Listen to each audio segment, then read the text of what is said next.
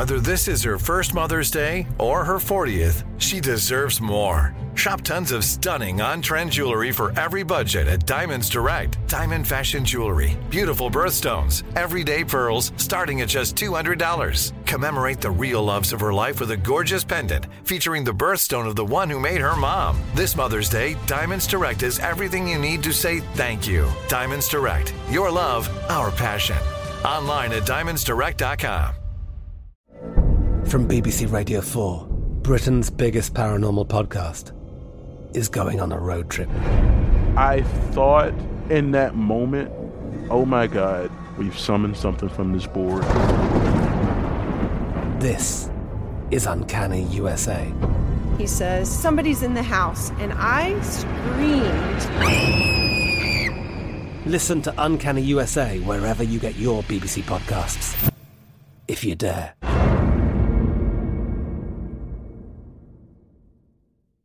Xfinity has free premium networks for everyone this month, no matter what kind of entertainment you love. Addicted to true crime? Catch killer cases and more spine-tingling shows on A&E Crime Central. Crave adventure? Explore Asian action movies on Hi-YAH. Searching for something extreme? Check out skating, snowboarding, and more on Fuel TV Plus, the global home of action sports. And find crowd-pleasing bops on iHeartRadio's Hit Nation playlist. There's new free shows and movies to love every week. Say free this week in your Xfinity voice remote.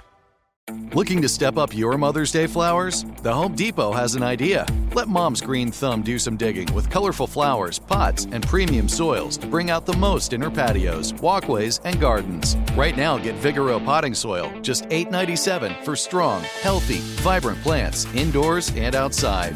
Shop our wide selection online and pick up your order in store and give mom the gift of a beautiful garden. Get Vigoro potting soil, just $8.97 at the Home Depot. How doers get more done. Hi, I'm Glory Edim, host of Well Read Black Girl.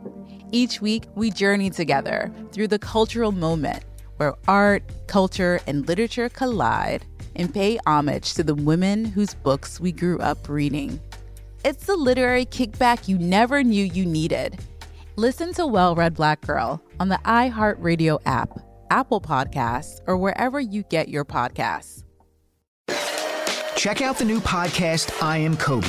Do you want to understand how Kobe Bryant achieved his unequal determination? How did he come to his incredible passion to win? In I Am Kobe, we reveal intimate, never before heard tapes of Kobe when he was a teenager, just as he was starting to glimpse his own greatness. It's about the making of an icon. We weave together these tapes with Kobe's high school coaches, his friends, and the figures who knew him in his youth. All episodes are out now, so you can binge the whole thing. Listen to I Am Kobe on the iHeartRadio app, Apple Podcasts, and wherever you get your podcasts. Hi, I'm Hillary Clinton, and I'm so excited to be back with a third season of You and Me Both. When I started this podcast, we were going through some tough times, and let's face it, we still are.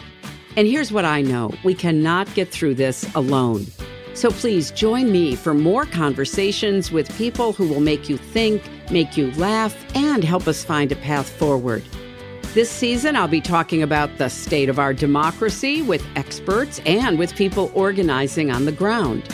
We'll draw inspiration from some amazing people like Olympic star Allyson Felix and Grammy Award winner Brandi Carlile. And we'll get into the hard stuff with writer Cheryl Strayed and my dear friend and colleague Huma Abedin. So join us, listen to you and me both on the iHeartRadio app, Apple Podcasts, or wherever you get your podcasts.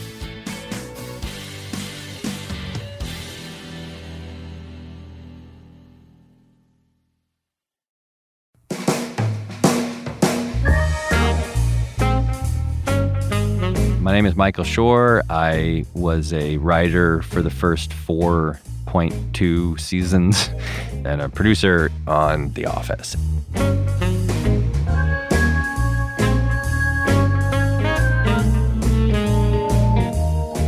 Hi, everybody.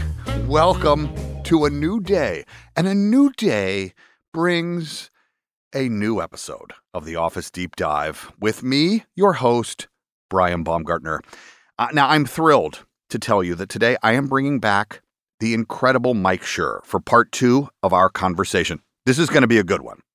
Uh, to remind you, Mike was one of our original writers and producers on The Office. He went on to co create Parks and Rec with Greg Daniels, as well as some other huge TV shows of our time, like Brooklyn Nine-Nine, The Good Place, just to name a few. Now, as I mentioned in the last episode, uh, which you should definitely check out if you haven't already, Mike, as a writer, as a producer, as an artist, he's had some insane achievements, and we're going to get into some of those. But more importantly, you're going to get to hear about the one thing that he always hated, that he described as a quote, waking nightmare. That's right, his role as Mose Schrute. Now, I was, oh, you have no idea how happy I was to find out that my suspicions were correct, that Mike had to play Mose as kind of a cruel joke in the writer's room, a writer's room joke, because they found it funny to make him do all of the stupid stuff that he had to do. And boy, he had to do some really stupid stuff. Uh, but I'm glad he did. And I'm glad he is back joining us today because Mike is a force in the world of TV. And more than that, he was a huge and important part of the Office family. So please join me in welcoming the man who helped create so many of the iconic TV personalities we know and love, Mike Schur. Bubble and squeak, I love it. Bubble and squeak, I know. Bubble and squeak, I cook it every morning, left over from the night before.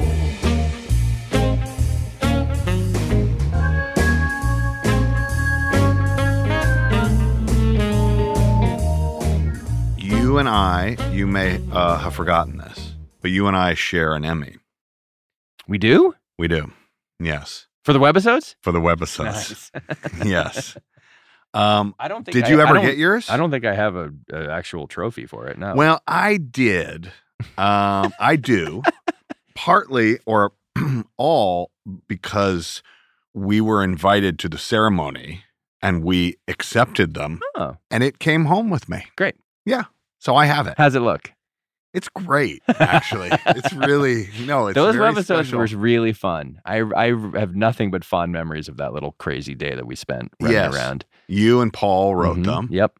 And it was longer than a day. It was I it was think it was three days. I three think. days. Yeah. Yeah. It was 10 episodes over three days. That was like before everyone did webisodes all the time and these little extra things. Like that was a really fun, like side project that we just sort of threw together. They're really funny too. They are. Yeah. Yes. And and I think Randall's idea was we were able to do some things there that we we couldn't necessarily Yes, do. That's right. Without the full camera crew. I think yes, it was the Um, premise was it was like a holiday or something, and Yeah. because we didn't have everyone to be in the background, Right, right. So yeah, that was right. It was we had a lot of backstory for why it was the way it was. But um, uh, the accountant's significant because um, I have an Emmy. You don't have an Congratulations. actual Emmy, but you also won an Emmy. But we were never paid for it, Right. And it led to the writer's strike. I watched a video of you yesterday From when we were on strike. when you were on strike. Yeah, You guys produced a video, yeah. And you said a number of things in the video. Okay, I don't remember any of them, but I saw it and I was like, oh my God. And then we were joking that you guys were coming up with bits as you were walking the picket line and making the video kind of funny anyway. Um, but you said in part that you're watching this on the internet, a thing that pays us zero dollars. right. They were put on NBC.com and they sold ads, and we won a daytime Emmy and didn't make any money.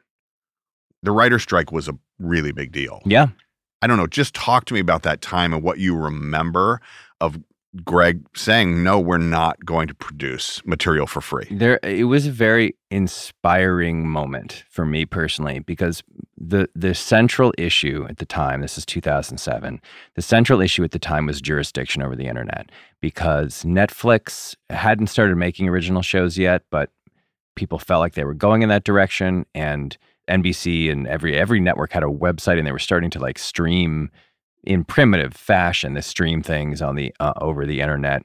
And suddenly it was like, well, if this is the future, it didn't take a genius to think like, well, if this is the future, like who cares whether you it's a television screen you hang on your wall or sit on a platform or whether it's your computer screen this is how people are consuming the work we do and we ought to get paid for that so so those webisodes were like a big part of that because I, I they were shot with union labor and no one got paid so that was like the uh, you know it wasn't like because of those webisodes that the Writers Guild went on strike. Those webisodes were an example of the kind of thing that we were trying. We were saying like, if this is the way things are going, we got to do something about this, right? So, because the companies at the time were saying like, you know what, we don't have enough information. Let's just let's just let's just wait three years from now. We'll have more information, and then we'll know what the future of this is. And we were like, no, you're you're trying to you're basically trying to grandfather in the internet as like a thing that you don't pay for.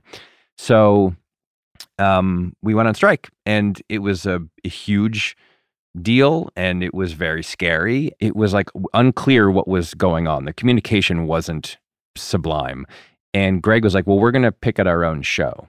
And the reason we're going to pick at our own show is isn't a show of solidarity, isn't a, say, a saying like, "This is the thing we care about the most in the world."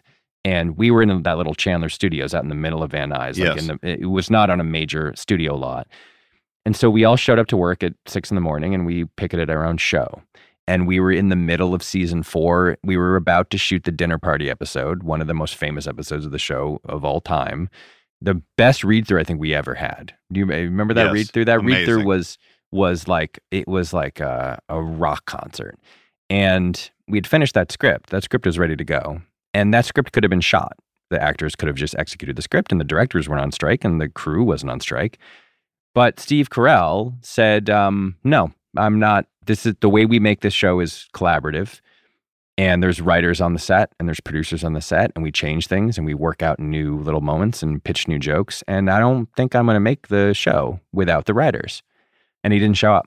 And so they shot a couple scenes from the episode that Michael Scott wasn't in. And then there was nothing else to do. And the show shut down. And that was such a heroic thing. He just stayed home and he got calls from a lot of lawyers and a lot of studio executives from really, really powerful people saying, You have to do this. And he was like, No, don't. Watch me. And Greg called him and uh, he was home. And Greg was like, Hey, I know that you've been had a lot of pressure coming at you. Are you okay? And he was like, Yeah, I'm home. I'm playing with my kids. And was totally unfazed by it and had the attitude of like, This is a collaborative effort. This is a thing that we do together. We don't do this. This isn't without writers on the set. We don't make the same show, and I'm not going to make that show. Fire me, basically, was what he was saying. He called their bluff, and the show shut down. And writers were on strike for four months, and then they gave up jurisdiction of the internet. And we went back to work, and then we made the dinner party, which is amazing. Right. And it, it was truly the story of what he did spread like wildfire. Um, he did not have to do that. There were very few people who were in the position that he was in, obviously, as the star of a very popular, successful, gigantic, monolithic hit show. But still, he didn't have to do that. He could have, no one would have been mad at him. He Right. wasn't on, the actors well, right. And I was, you know, I remember having a huge, long conversation with my representation, saying like, I, how can I walk past them? How can I cross? How can I cross the line? And he said that they, you know, you have no choice. Yeah. you have to show up. And we knew that. And Ed, I remember Ed came out and was like, "Hey guys," and he hung out with us. And he, and I remember Ed going, "I'm really sorry, but I have." to. And we were like, "No, no, no, we get it. Your union is not on strike here. Like you're not. We get it. It's fine. No one's bad at you. Like no one had any animosity towards any of the actors because." You were in breach of contract if you didn't show up. Right. Steve was in breach of contract. He just said, I don't care. Right. Fire me.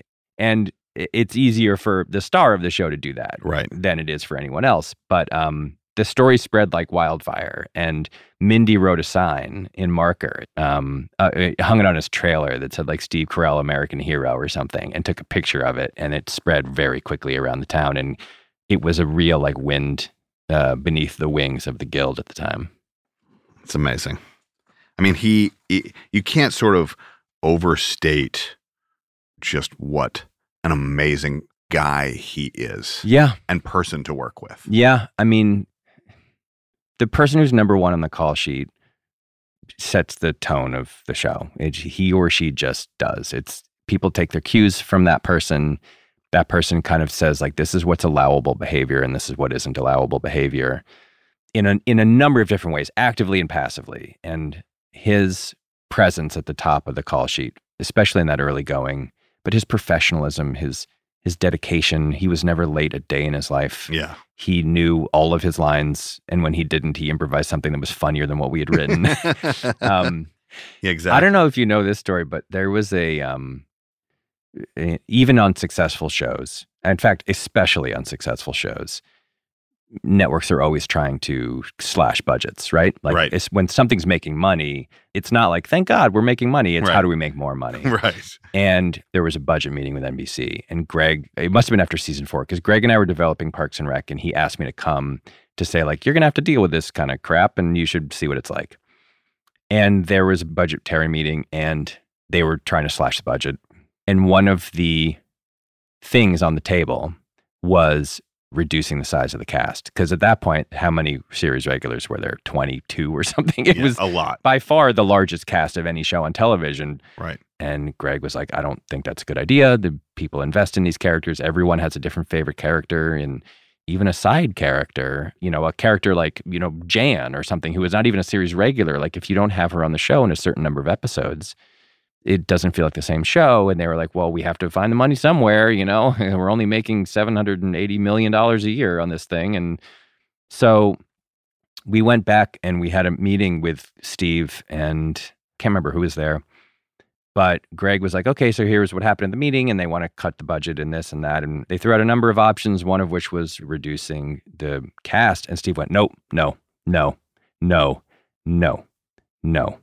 Like he said no like eight times in a row. And Greg was like, well, that was my reaction too. And Steve just went, no, it's not happening. That is not happening. We will, that is not going to happen. Like he just so completely shut it down as even he was like, this is the show. These are the people on the show. This is how the show will be until the end of the show. That's it. That's it. And, and there were executives in the room and it was like that ended the discussion. It was just over. Like there was no, it was a little bit like sue me or Yeah, fire right. me. It was like, I, in so many words, he was saying, I won't do the show if you do that. Like I will walk away. And it just shut it down. It shut it down forever. And no one ever And it never again. came up again. Never once. it's so amazing. Yeah, he's just he's just such a mensch, and and his like, it wasn't angry. He wasn't pounding his fist. He was just saying, "No, that's not going to happen. That's a non-starter. Move on. What's next?" And it, uh, that's the way he is. He was. It was just this quiet, firm leadership that he exhibited all the time in every direction. And he, there was another time in 2005, 2006. The big future of TV was product placement Right. that's where money was going to really be made, right? You were going to, Greg used to just say, like, the deal was you have to take some medicine when you watch TV, and the medicine is these ads, but then you get a yummy treat, and the treat is the show you like, right? Right. And product placement was they were going to try to swirl the medicine into the, Into into, the into yummy the yummy treat. and um, Ben was like a big proponent of it. And so was, by the way, everyone else. Like, it was like, this is the future. Like, the future is we're going back, ironically, to like the 50s when it was like the Lucky Strike comedy hour. Folgers whatever. Yeah, exactly. This is delicious. So we have this big meeting, all hands on deck meeting. Um, we had done the Staples thing. Remember the Staples thing where you had it, you you bore the brunt of it because you had to play with that shredder and and sta- Staples didn't send me a check. By no, well that was I don't know. that was that was partly that was a big part of Greg's objection to it was like if Brian wants to do a Staples ad, then he can go do a Staples ad and they can pay him money. But Staples is getting free Brian Baumgartner and free Rainn Wilson and free whoever by like giving NBC money. And the show doesn't even really benefit. It I'm Katya Adler, host of The Global Story. Over the last 25 years, I've covered conflicts in the Middle East, political and economic crises in Europe, drug cartels in Mexico. Now I'm covering the stories behind the news all over the world in conversation with those who break it. Join me Monday to Friday to find out what's happening, why, and what it all means. Follow The Global Story from the BBC wherever you listen to podcasts. Xfinity has free premium networks for everyone this month, no matter what kind of entertainment you love. Addicted to true crime? Catch killer cases and more spine-tingling shows on A&E Crime Central. Crave adventure? Explore Asian action movies on Hi-YAH. Searching for something extreme? Check out skating, snowboarding, and more on Fuel TV Plus, the global home of action sports. And find crowd-pleasing bops on iHeartRadio's Hit Nation playlist. There's new free shows and movies to love every week. Say free this week in your Xfinity voice remote. Oh, it's such a clutch pickup, Dave. I know, right? I was worried we'd bring back the same team. Oh, no, I meant those blackout motorized shades. MVP of the room. Blinds.com made it crazy affordable to replace our old blinds. Hard to install? No, it's easy. Even you could do it.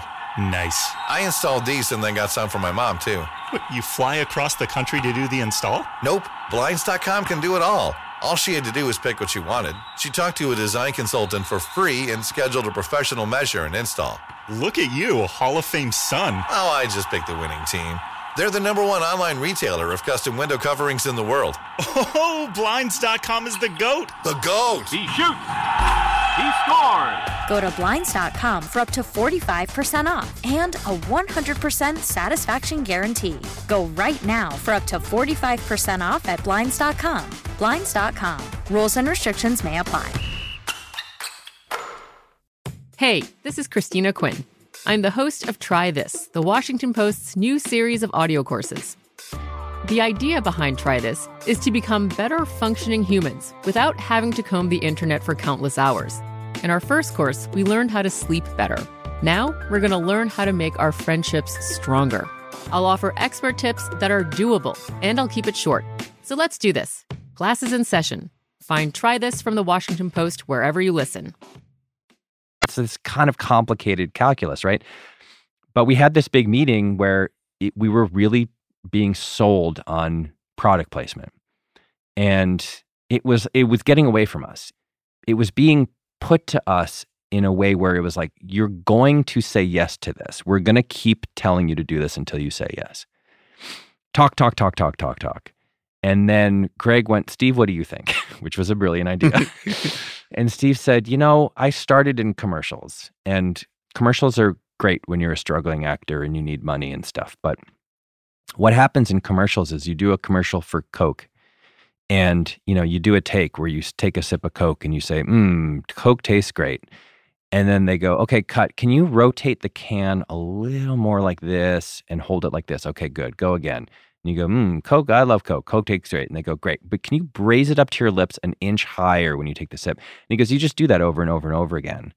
And he said, "The idea that anyone would have that kind of influence or control over our show and the way we make our show, which is loose and fun and collaborative and the operators are diving for different things and the actors get to try different things every time. I remember him saying the idea that Rainn would say something funny and we wouldn't be able to use it because he wasn't holding the Coke can at the right angle. I don't think that's a good idea. And there was a pause and then it was like, okay, well let, us we'll we'll pick up this discussion, you know, uh, next week or something. Never brought it up again. he just like he was just the he was the guardian of the show in that way. That I mean, is crazy. He he and Greg were just they had two different versions of the job, but the on-set world of the show, Steve was the guardian protector of what we did and how it was done and who did it. And no one messed with him. It was just like he was the final arbiter because he knew he understood so implicitly what made it great and he wasn't interested in letting anyone mess it up.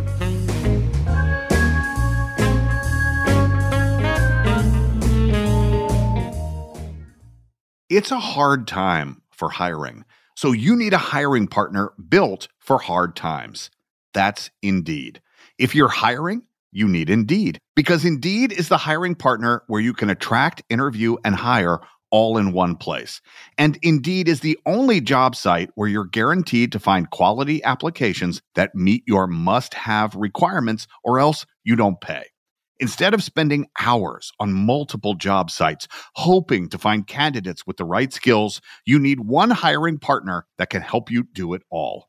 Indeed partners with you on every step of the hiring process. Find great talent through time saving tools like Indeed Instant Match, assessments, and virtual interviews. With Instant Match, as soon as you sponsor a post, you get a short list of quality candidates with resumes on Indeed that match your job description, and you can invite them to apply right away. Plus, you only pay for quality applications that meet your must have requirements. Join more than 3 million businesses worldwide that use Indeed to hire great talent fast. Start hiring right now with a $75 sponsored job credit to upgrade your job post at Indeed.com slash Office Deep Dive. Offer valid through March 31st. Go to Indeed.com slash Office Deep Dive to claim your $75 credit before March 31st. Indeed.com slash Office Deep Dive. Terms and conditions apply. Need to hire? You need Indeed. Hey, Dana Goodyear here. Have you ever wondered how a true crime podcast like Lost Hills gets made? How we unearth secrets and tease out the truth? And deal with complicated characters while tackling sensitive subjects like violence, trauma, and deception? Now's your chance to find out. Join me and Jake Halpern, host of Pushkin's Deep Cover podcast, on March 16th for a digital conversation on true crime storytelling. Get your tickets now at momenthouse.com slash DCLH. That's M-O-M-E-N-T house.com slash D-C-L-H. Anybody who is deemed to have power, who thinks differently, is a threat and needs to be eliminated. Big Brother North Korea's Forgotten Prince is a new true crime podcast that investigates the life and mysterious assassination of the man once destined to be North Korea's next dictator, Kim Jong nam. Join us as we interview top experts and investigate the rise and fall of the Hermit Kingdom's one time heir. From his early promise, he should have been the successor, to the deadly palace intrigue. There's a lot of cloak and dagger, you know, James Bond kind of stuff about Kim Jong nam. To the power struggles that ultimately spelled his doom. In North Korea, it's business, it's not personal. When somebody challenges you, that challenger must be eliminated. Listen to Big Brother on the iHeartRadio app, Apple Podcasts, or wherever you get your podcasts. Coming February 23rd.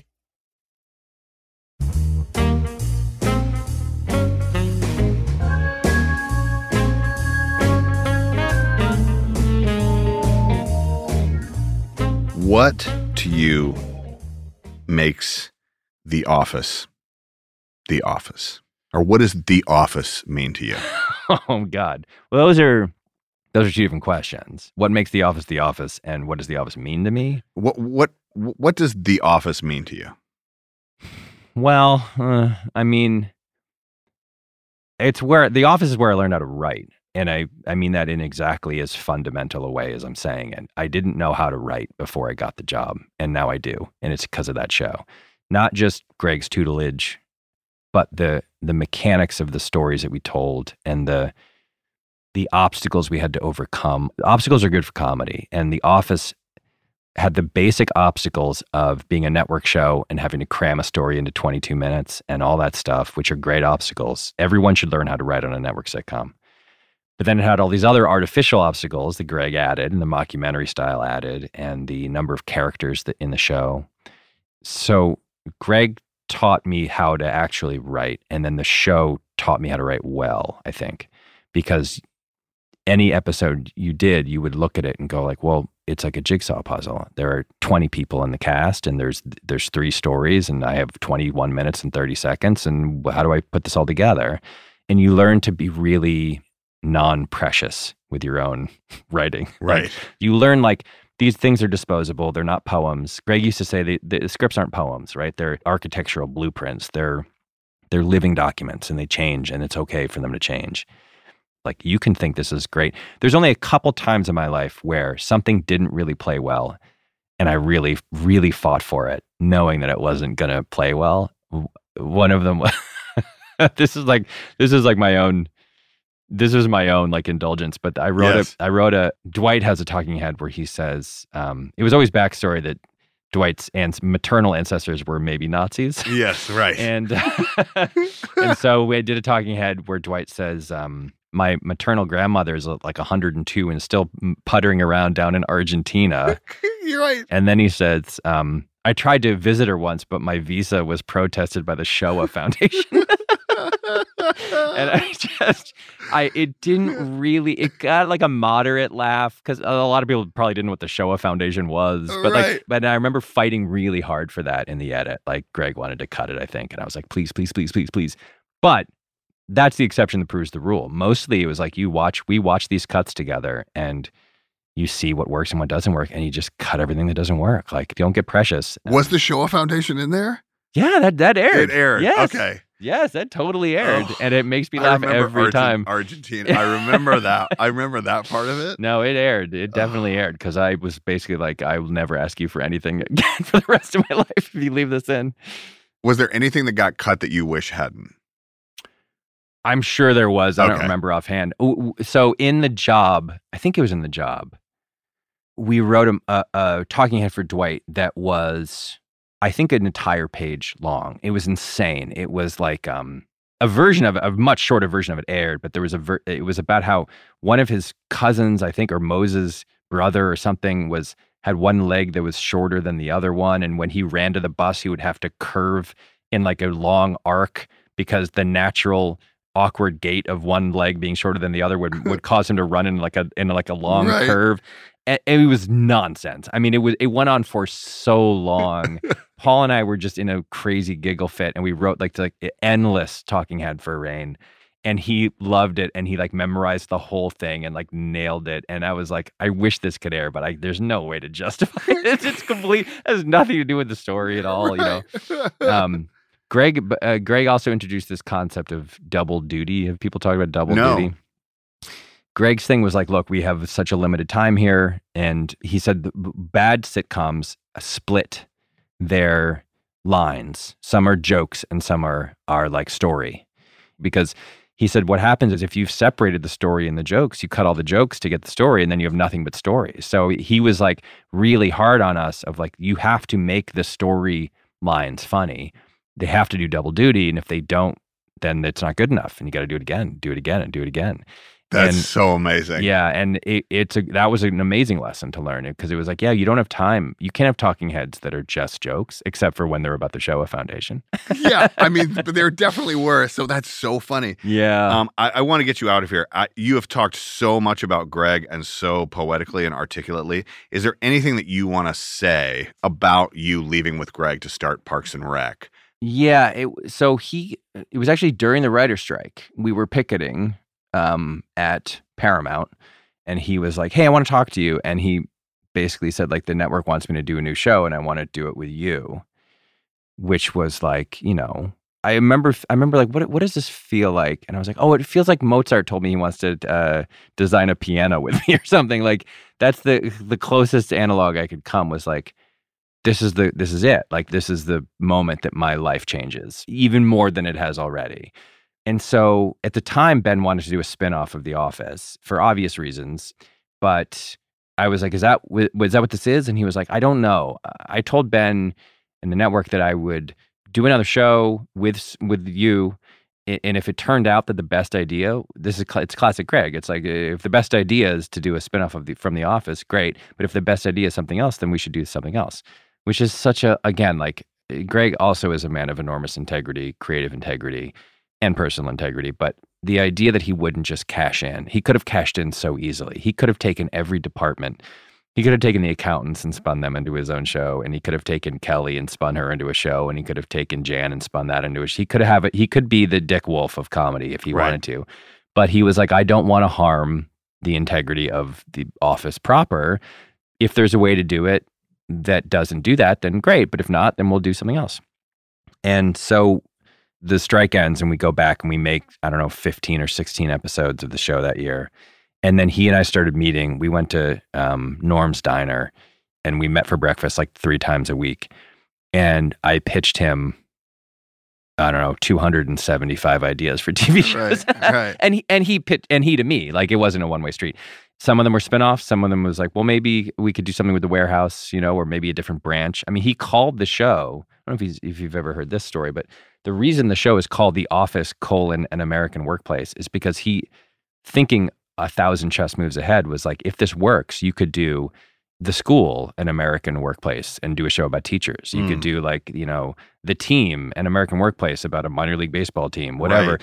So some of them were spin-offs, some of them weren't. We ended up settling on what became Parks and Rec, which was basically like The Office is an investigation of the private From BBC Radio 4, Britain's biggest paranormal podcast is going on a road trip. I thought in that moment, oh my God, we've summoned something from this board. This is Uncanny USA. He says, Somebody's in the house, and I screamed. Listen to Uncanny USA wherever you get your BBC podcasts, if you dare.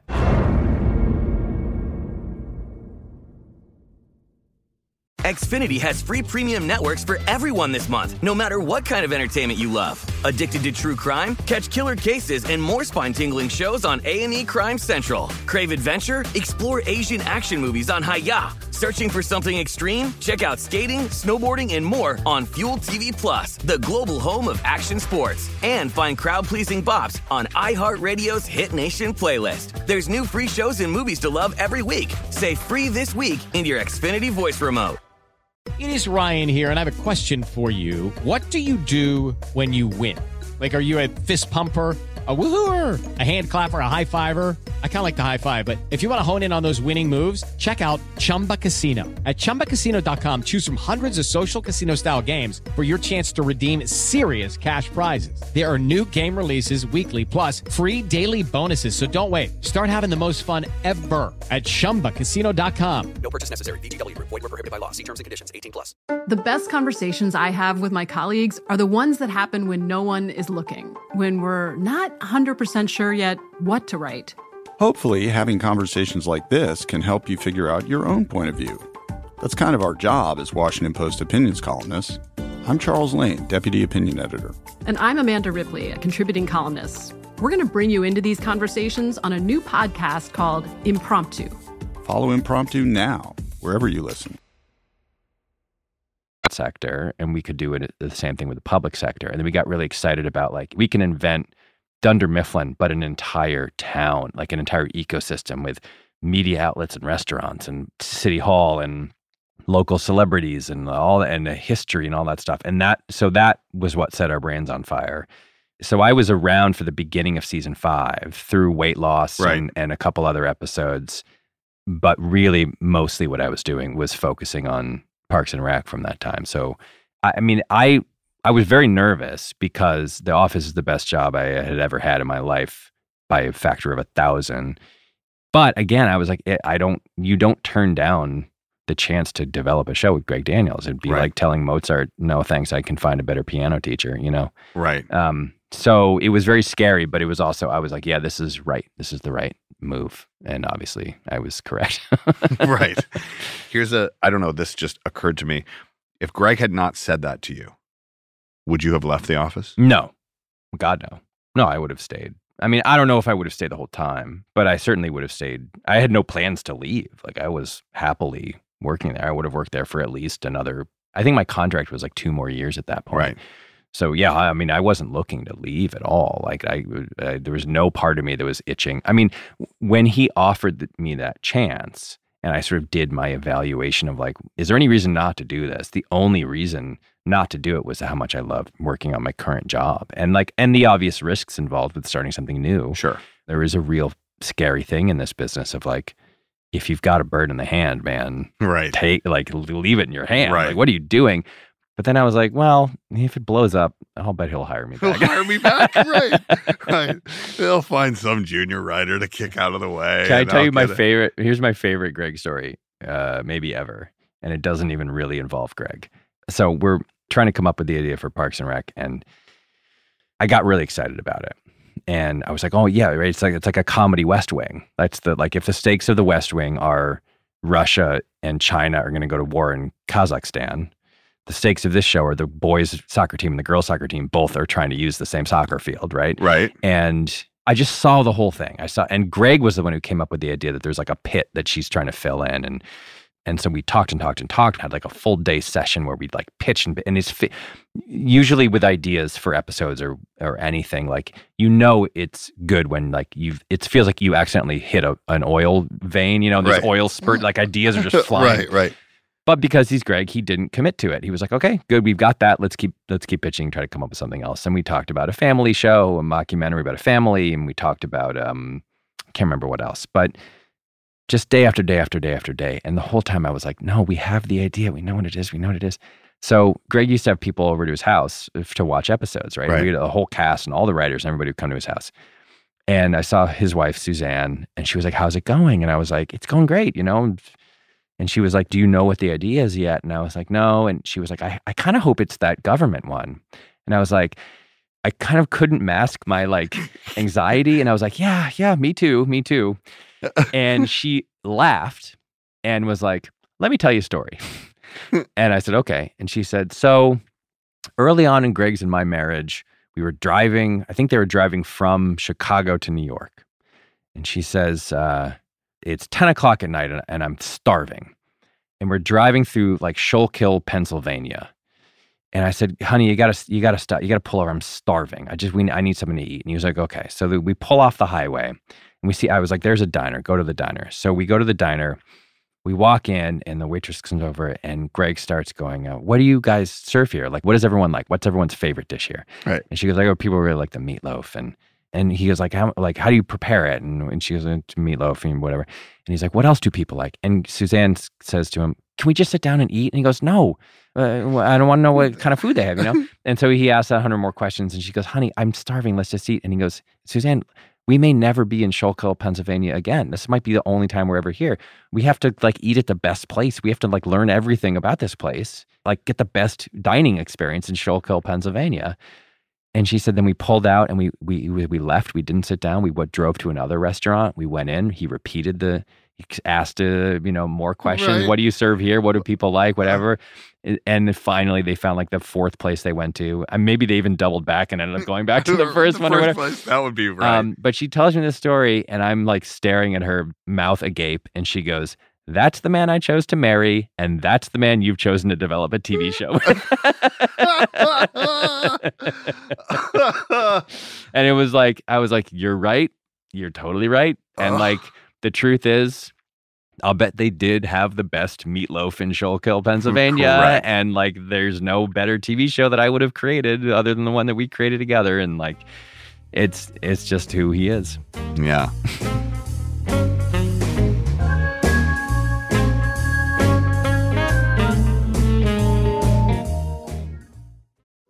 Hi, I'm Glory Edim, host of Well Read Black Girl. Each week, I sit in close conversation with one of my favorite authors of color and share stories about how they found their voice, honed their craft, and navigated the publishing world and composed some of the most beautiful and meaningful words I've ever read. We journey together through the cultural moment where art, culture, and literature collide and pay homage to the women whose books we grew up reading. And of course, I check in with members of the Well Read Black Girl Book Club. It's the literary kickback you never knew you needed. And you're all invited to join the club. So tell your friends to tell their friends so we can be friends who love books. Listen to Well Read Black Girl on the iHeartRadio app, Apple Podcasts, or wherever you get your podcasts. Hi, I'm Elizabeth Dutton. And I'm Elizabeth Dutton. Oh, wait, sorry. Zaron, do you want to say your name? No, I'm good. Go, go ahead. We're the hosts of Ridiculous Crime. People love true crime, right? The mystery, the intrigue, the human frailty. Totally. But what a lot of us don't like is the blood and the guts and the mayhem. Wait, wait, wait, wait. Some of us do like the mayhem. Uh, okay, but let's be real. There's nothing funny about murder. Okay, that's right. Our show gives you stories like the kidnapping of Frank Sinatra Jr. and the Max Headroom signal hijacking. Oh, so you mean ridiculous stories like the UK cat shaver and Pablo Escobar's cocaine hippos? Yeah, stories like the dudes who stole Buzzy, the animatronic whatever he was, from Disney World, and the woman whose husband tried to kill her but came back from the dead and surprised him at her own funeral. Yeah, that does sound good. You can find this new podcast, Ridiculous Crime, all over the place. The iHeartRadio app, the Apple Podcasts, or wherever you get your podcasts. I don't know how you live. ridiculous crime. Hello. Hello. Hi. Oh my God, I want to come through the screen and hug you. Hey, everybody. Jessica Szohr here, also known as Vanessa Abrams on Gossip Girl. I am so excited to share my new podcast with you guys. It's called XOXO, and it's a walk down memory lane all about Gossip Girl. I'll chat with some of the cast, crew, fans of the show, and I'm just so pumped for you guys to go on this journey with me. Hi, I'm Ed Westwick. I played Chuck Bass. I just can't believe that I did that with my life. Jay, we had like the most amazing time. Listen to XOXO on the iHeartRadio app, Apple Podcasts, or wherever you get your podcasts.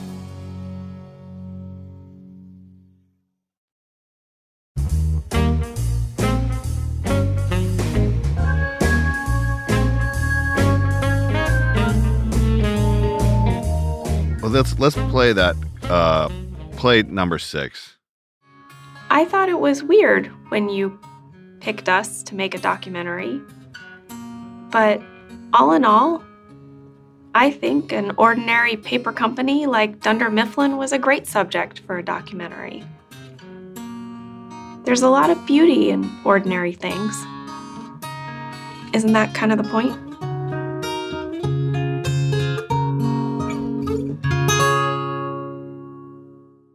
So it's really, to me, clear that's what Greg thought it was all about. Did Lee or anyone talk about truth and beauty? Has that phrase come up yet? No. Truth and beauty. There were a bunch of phrases that that were like sort of the mantras early on, and Greg's the number one most repeated one was truth and beauty, and he was like everything that we make should be true, should be real, should feel like it's true, and it should be the attempt should be to find the beauty in whatever you're doing in the writing and the acting and the directing and the set design and the costumes and everything truth and beauty truth and beauty and it just got deeply ingrained into us he gave us an analogy for what the show was um, in the first season which was I'm Katya Adler, host of The Global Story. Over the last 25 years, I've covered conflicts in the Middle East, political and economic crises in Europe, drug cartels in Mexico. Now I'm covering the stories behind the news all over the world in conversation with those who break it. Join me Monday to Friday to find out what's happening, why, and what it all means. Follow the global story from the BBC wherever you listen to podcasts. Xfinity has free premium networks for everyone this month, no matter what kind of entertainment you love. Addicted to true crime? Catch killer cases and more spine-tingling shows on A&E Crime Central. Crave adventure? Explore Asian action movies on Hi-YAH. Searching for something extreme? Check out skating, snowboarding, and more on Fuel TV Plus, the global home of action sports. And find crowd-pleasing bops on iHeartRadio's Hit Nation playlist. There's new free shows and movies to love every week. Say free this week in your Xfinity voice remote. Lucky Land Casino asking people what's the weirdest place you've gotten lucky? Lucky? In line at the deli, I guess? Aha, in my dentist's office. More than once, actually. Do I have to say? Yes, you do. In the car before my kids' PTA meeting. Really? Yes. Excuse me, what's the weirdest place you've gotten lucky? I never win and tell. Well, there you have it. You can get lucky anywhere playing at LuckyLandSlots.com. Play for free right now. Are you feeling lucky? No purchase necessary. Void where prohibited by law. 18 plus. Terms and conditions apply. See website for details. Hey, this is Christina Quinn. I'm the host of Try This, the Washington Post's new series of audio courses. The idea behind Try This is to become better functioning humans without having to comb the internet for countless hours. In our first course, we learned how to sleep better. Now, we're going to learn how to make our friendships stronger. I'll offer expert tips that are doable, and I'll keep it short. So let's do this. Class is in session. Find Try This from the Washington Post wherever you listen. imagine a completely paved parking lot in an office park. It's stretching out as far as you can see, and you're walking across it, and it's a hot day, and uh, you're just in a, corporate industrial wasteland. And then you look down, and there's a crack in the asphalt, and there's a single little dandelion growing through the crack. He's like, that's what the show is. It's finding that dandelion, right? Finding that little tiny glimmer of truth and beauty and happiness in a aggressively unbeautiful landscape. Greg used to say, "I'm really I sound like a like a like a cult member. Uh, it's, uh, we're talking about Greg as much as I am, but uh, it's impossible to talk about the show without Right. talking about him. But Truth and Beauty was like it didn't surprise me when that was the end of the show. I remember Right. thinking like, yeah, he nailed. He he like at the very end of the day, he sort of laid out his view of what why the show mattered for everyone through Pam, which is the right character to do it through. You know, Um, Pam believes that Michael may have been whatever the lead, but that Pam was truly the heart of the show. who said that? Jenna. Jenna. Uh, I think she's probably right. Um, I've had this conversation with a bunch of people in the last with the, with the weird resurgence of the show in the last couple of years. I've talked to Jen Celotta and Paul and and Lee and Mindy. I think about like just when you rewatch it, what are the episodes that hit you the hardest? I think that the maybe maybe the best episode that we ever did was Pam's art show. The ending of that episode is no one comes to her art show because no one likes her at that Right. moment in the show. And at the end of it, Michael shows up, and one of the things that she drew was the office. And he is just like so blown away by it. And it's so meaningful that he's there for her because no one else showed up. Jim didn't show up, nobody showed up. And um and she hugs him. And then there's that great joke that I think they added on the set where uh she's like, What's in your pocket? And he goes, Chunky. And she looks at him and he pulls it out and it's an actual chunky candy bar. Yeah. But that the moment where he shows up, I think is the is maybe the best moment that we ever did. Like him showing up at her art show and her reaction to it and her hugging him. Like I think she's right. Like Pam, that is the she is the person in those moments who makes Michael feel better when the bird dies and who like is kind of the gatekeeper of everybody's emotional status and stuff. And yeah, I know. Well, it's interesting that you bring that up because that, uh, coupled with that talking head, that's the last moment of the show. Is, Right. Is Pam picking up that drawing and, and taking it with her? That's right. Yeah, I know. And it, it it was very that episode was very hard to break, I remember. I think Brent wrote it, Brent Forrester.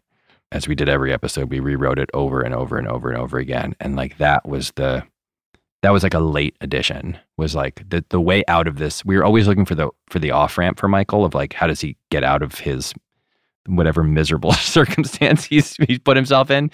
And it was like, oh, the way out is he goes to Pam's art show. And then the idea that she drew the office and he takes it back and hangs it up like he's uh, it was like that was the emotional solve and uh it was like oh he should that's where he, he should hang it right outside his office it should be the thing that he sees every day before he goes to work you know Right. is that i mean those little those little tiny consistencies that's what's so great about having a show that lasts for a long time is you get to do these things in season three or whatever that are there and that like end up mattering a whole lot in season i, I mean as a fan I wrote the episode with the teapot and the note and everything. And then it was like in season nine when I was watching just as a fan, and I was like, oh my God, it's coming back. right. Right. Uh, and we had, I had um, John write the note himself. And I said, don't tell anyone what you're writing. Write whatever you want. Write whatever you think Jim would write. And I don't know what he wrote. I have no, I've never seen it. And I don't think he ever told anyone. I don't think Jen ever told anyone. Like I, it's like I think I believe it's like a secret shared by the two of essentially by the two of them, and maybe the props department. Yeah, if right. they steamed it open and looked at it. Wow. Um, what do you think its legacy is? I mean, uh, its legacy is uh, it's going to be enormous. I think. I mean, for a couple of reasons. One is it's really good. Two is the cast is incredible, and every time every time someone discovers Jenna Fischer or John Krasinski or Rainn Wilson or you or Angela or anybody or Craig Robinson, they're going to go like, "Where did this person start?" And then they're going to go back and watch the show. But also, it just was on. It did. We did 200 episodes. Like there aren't many shows that do that anymore. That era's over. Like there, how many more shows are going to even do 100 in this era that we're in of six episode, eight episode, 10 episode seasons? Even shows that last 10 years do 80 episodes or something. Right. And I think the reason why so many people have discovered it and have like really sat with it is because it's one of the last shows, one of the most recent shows where you feel like you can watch a new episode every night. And and you know, my son is 11 now. My son was was born in season 4 of the show and he's now 11. And he just watched every single episode and every kid in his grade has watched every single episode. By the way, here's another thing Greg did. We used to try constantly to like put pop culture references in the show. And Greg was like, you know, no, no pop culture references. Um, this show needs to feel like it could, it's timeless, like it could be happening at any moment in time from the 70s until like 2050. And I remember thinking at the time, like, all right, you're pretty high on yourself there, bud. To think that this show is going Right. to matter. And now look, it's 20 years later and it matters just as much. And my son doesn't know that that show isn't on the air. Netflix shows and ABC Right. shows are the same. And it's crazy because now he can watch it and it doesn't feel dated because there's no references to, you know, things that were happening in 2005. But see, I think it's different than that. I respectfully slightly disagree. Interesting. Because when you watch it, which I recently did, it doesn't feel dated. Yeah. Well, see, what I think it was, was you guys in the writing were so specific. The characters were written so specifically. And so it almost functions now because you don't watch a documentary about the 70s and go, that feels dated, right? it's just like that's when it happened. Right. So now we're watching a documentary Right. about this very specific place at this this At moment, this yeah. very specific moment. I, I I think maybe it's both things, right? It's Right. like we didn't call attention to when it was happening, and also we were very specific about what was happening, and then that way it just feels like it's a moment in time, a place in time, however you want to put it. So I like the in terms of its legacy. To get back to that, I keep getting off topic, but I think that people settle into the show and watch the show because it has this incredible specificity and it has this eh, just deep it feels like you're eating the richest dessert a tiny bit at a time and that is a really lovely feeling to have like uh, you know it's a different kind of hangout show from other successful hangout shows from cheers or friends or the Right. it's a, it's a hangout show that that feels like the emotional lives of the characters are completely wrought and thick and juicy and you can really follow people's psychologies and their lives as they grow over the course of 9 years and I don't I think a show like that is very rare and I think that people will still be watching the show a very long time from now.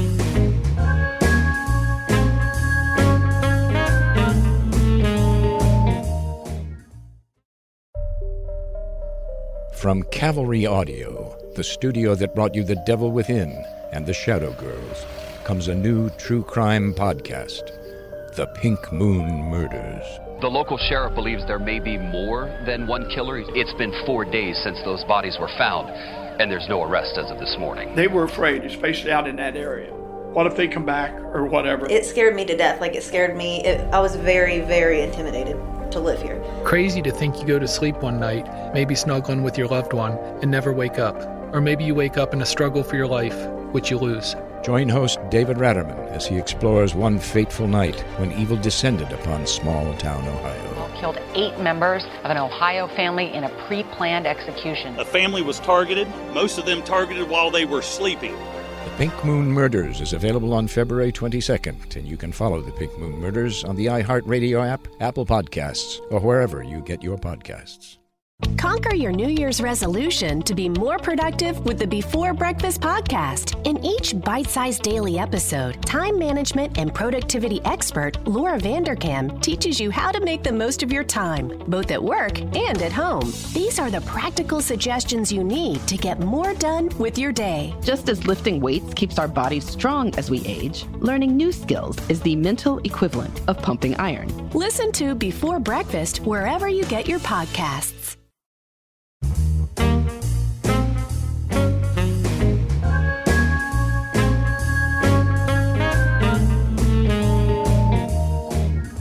When was the decision made for writers to start acting in the show? From the before the before the pilot. I mean, Greg coming from SNL, Greg wanted SNL is very um, the membrane between writers and actors is very thin, and all the actors write stuff, and a lot of the writers are in sketches and stuff, and almost everyone there is a writer performer, even if he or she is only on staff as a writer or something.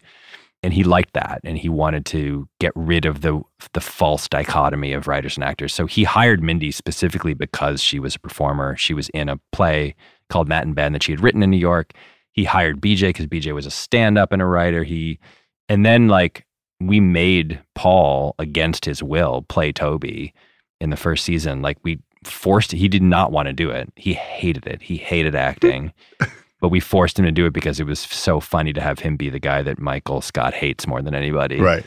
But it was that was always the design. I think he wanted everybody to to write and perform ideally, except for me because he made me a freak. I most famously and most annoyingly to me played the character Mose Schrute. Oh my God, we never talked about Mose. Fuck. Oh my God. I, I, I assumed it was going to be your first question. I, I no, I have a whole section on it, but you were so great. Um, all right, well then, just very quickly, sure, you were cast as Mose. I was, and you're happy about that? no, I'm. Are you uh, proud? I hated it. I hated every second of it. Why'd you hate it? because I was wearing wool clothes and had a neck beard, and it was always really hot. And I, I didn't. The joke was I didn't talk, and that's not a funny joke. and it was always like I had to get up at four thirty in the morning and drive to the middle of nowhere and wear wool clothes. Right. And it was, and then the joke became with the writers because they knew how much I hated it. They loved like, what if you're shirtless? What if you're on a seesaw? What if you're on a trampoline? What if you're running as fast as you can alongside a car like a dog? I was at Parks and Rec. And they would call me and they'd go like, "We need Mose," and I was like, "I have a job, I have a life, I have young children," and they would just make me do it. They w- would compete with each other to see what was the most humiliating possible thing they could have me do. But that that episode, Paul, so Paul wrote that episode where they where Jim and, and Pam go to shoot farms, Right. and he wrote in the in the script it literally says Mose appears out of nowhere and runs along the side of the car like a dog. That's what it says. That's I'm a human being. right. And th- so we did that scene. It was 140 degrees. I was in wool clothes and, and old work boots that like didn't fit properly. And that sprint is probably 150 yards down that dirt road from the time I come out to the time I had to run all the way up into Schrute Farms. It of course cuts off long before I ever get there. No, of course. But they were like, you got it. Paul was directing, was like, you got to run all the way there. So I did over and over and over again, probably 12 or 14 takes because Paul delighted in it so much. And then later in that episode, I'm in Jurassic Park pajamas that don't fit me properly. and then Greg pitched the thing where he was like, What if there's a loud noise and Pam goes to the window and looks out and Mose's in the outhouse with his pants down and the door is flapping closed? I mean, it was like, it was aggressive. It was a, they knew. I never should have admitted. If I had said like I love doing this, they never would have put me in the show again. But because I hated it so much and was so vocal about hating it, Well, you have confirmed something. Mose is a is a fan favorite. You hear about people loving Mose. Great. Okay. Let me tell you something. What I have always said is I think Mose is a writer's room joke. Oh, And 100%. You have now Yeah. confirmed without a doubt yes, that it was literally a writer's room joke Every- meant to torture meant you. meant specifically to make me miserable. Yes. Yeah. Yes. I was in a coffin. I was uh, Right. like hanging upside down somewhere. Right. Like there were a bunch of things that we did that were then just cut out of the show. Right. was- I was riding a moped over a uh, like uh, trying to jump a bunch of cars. I they made me do that moped thing. I don't know how to drive a moped. I Right. don't know how to drive a moped. No one taught me how to drive. They were like, just get on and just rev the thing. Because the point was, if I wipe out, it'll be really fun. It'll be really yeah. funny. Now and then run across the roofs of these cars. Again, if you slip and fall and break your uh, pelvis, it'll be really funny. Like there was the subtext was always, the worse this goes, the funnier it'll be when it Right. happens. Well, I this was after you left. I mean, sort of from the beginning, but then more and more Kevin started having a lot of of physical comedy type stuff. Sure. And there would be times where I would go to the writer's room and say, I don't remember if you were ever there, but I would say, you guys are writing for Homer Simpson right now. and a cartoon, you can force to do whatever you'd like him to do. He can do whatever, right? Yeah.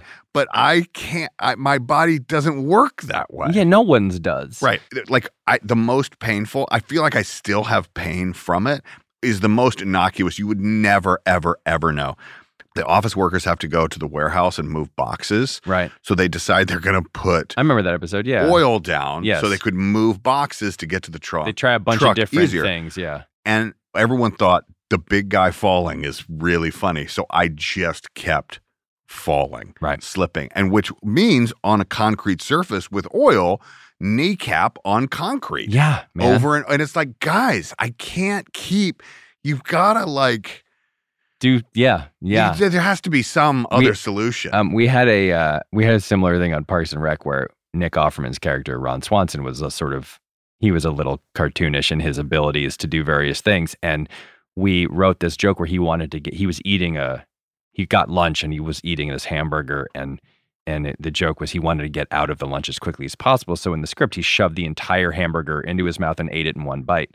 So they Dean Holland was directing it, and he was like, "Okay, action." And Nick did his best, but then Dean was like, "You you really need to eat the whole thing in one bite." And he was like, "This is a like a half pound hamburger. I can't like I maybe the character can do this, but a human can't." and human cannot. Yeah, yeah. That's like exactly Oh, right. right. Yeah, right. Sorry. Yeah, you're not your character. Right. Right. Okay. right, right. I I almost wiped out super hard on that moped. Like, well, first of all, the joke was someone pulls up in the car. It was the garden party episode. Someone pulls up in the car, and I and I'm the valet. Mose's the valet, and I get in, and they're like, "Just get in and tear off down this road, right?"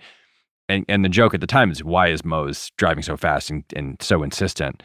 And so I did, and like I tore off down the road, and I'm not a stunt driver. I don't know. Like, and suddenly I'm going 65 miles an hour on a dirt road and on a set, and the back tire's fishtailed because it's a dirt road. Right. And I like slowed down and was like, oh, right. I'm not, this isn't a, no one's going to like save me if I crash this car. I'll die. If right. because I also got in and didn't put my seatbelt on because the joke was you get in and take off.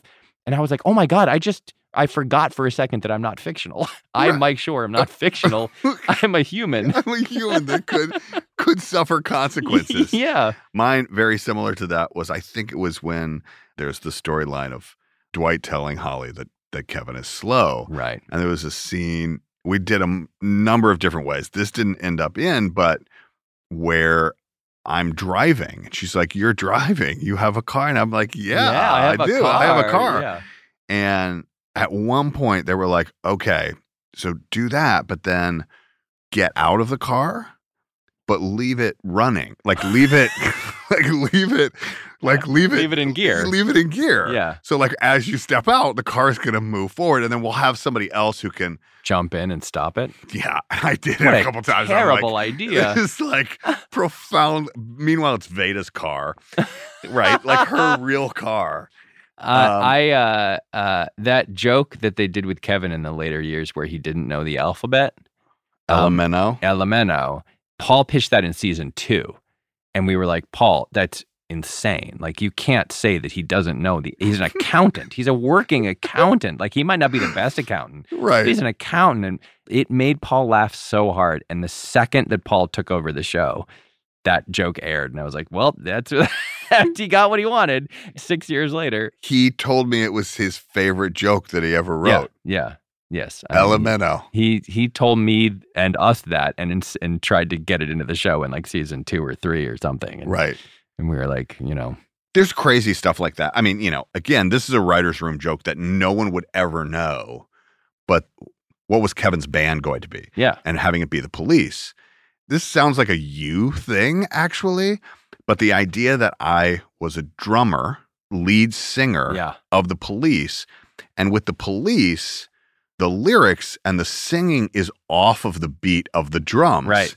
Because they had like have ska to be- rhythms. yeah. You would have to be a musical savant to be able to play drums and sing. Well, it wasn't the police originally. No, it was Steve Miller Band. It was Yeah. Steve Miller Band, and they were called the Midnight Tokers. Yes. My friend Scott Silveri was in a Steve Miller cover band in high school called the Midnight Tokers. Scott's a writer, and and I always thought that was the perfect amount of stupid for a cover. But like a Midnight Tokers is like, oh, what a great. And so it was a Steve Miller band, and then they didn't give us the rights to the music. Yes. And so we had to change it. And so I think Mindy maybe pitched Scrantonicity, Mindy or Paul, but um.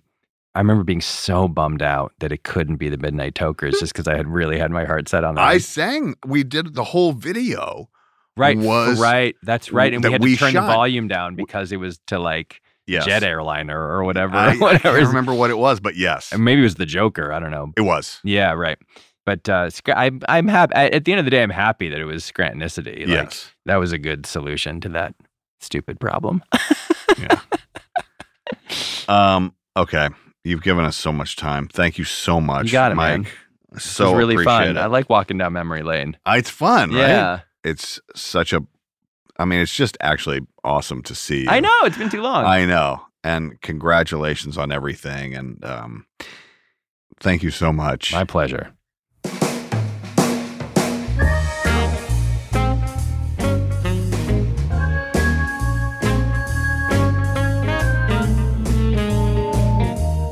Wow. The things that could have been. Thank you, Mike, for coming back uh, and sharing so much of your story with us. It was so great to have you and just so great to talk The Office with you. And thank you all, as always, for listening week to week or day to day. Uh, don't forget to come back next Tuesday, same time, same place, for another very special episode because that day, next Tuesday, is the day that we, or at least I, have been waiting for. It will finally be here the launch of our brand spanking new book. Next Tuesday, head to Amazon.com, Barnes and Noble, Books a Million, wherever you get your books. Basically, go there pre order your very own copy of Welcome to Dunder Mifflin, the ultimate oral history of The Office. And if you do, you can be reading it one week from today. Grab one for yourself, grab one for everyone that you know, because when it comes to a gift, you shouldn't have a hard time getting it in. That's what she said. Wait, no, you shouldn't have a hard time getting it in time for the holidays, or you know, any day, because every day is a holiday when you're with me. Oh, okay. Have a great week, everyone.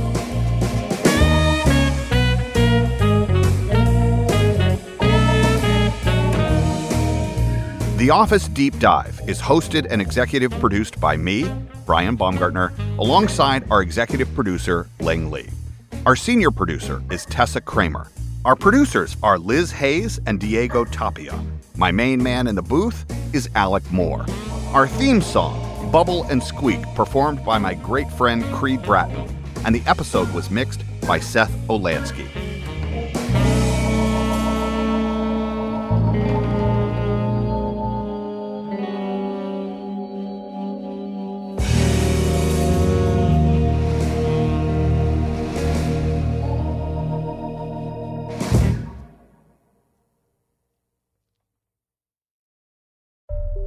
From Cavalry Audio, the studio that brought you The Devil Within and The Shadow Girls, comes a new true crime podcast, The Pink Moon Murders. The local sheriff believes there may be more than one killer. They were afraid, especially out in that area. A family was targeted, most of them targeted while they were sleeping. The Pink Moon Murders is available on February 22nd, and you can follow The Pink Moon Murders on the iHeartRadio app, Apple Podcasts, or wherever you get your podcasts. Hi, I'm Glory Edim, host of Well Read Black Girl. Each week, we journey together through the cultural moment where art, culture, and literature collide and pay homage to the women whose books we grew up reading. It's the literary kickback you never knew you needed. Listen to Well Read Black Girl on the iHeartRadio app, Apple Podcasts, or wherever you get your podcasts. You can watch the NFL playoffs like a fan, or you can prep like a scout if you listen to the award winning Move the Sticks podcast. The show's hosted by me, Daniel Jeremiah, and my partner, Bucky Brooks. The two of us are bringing the knowledge from a career as NFL talent scouts to the podcast world so fans can watch and understand the nuances of the game like never before. We'll break down film from the professional and college game to get you ready for the Super Bowl, the draft, and kickoff next fall. Subscribe now and listen to the Move the Sticks podcast on the iHeart Radio app, on Apple Podcasts, or wherever you get your podcasts. From BBC Radio 4, Britain's biggest paranormal podcast is going on a road trip. I thought in that moment, oh my God, we've summoned something from this board. This is Uncanny USA. He says, Somebody's in the house, and I screamed. Listen to Uncanny USA wherever you get your BBC podcasts, if you dare.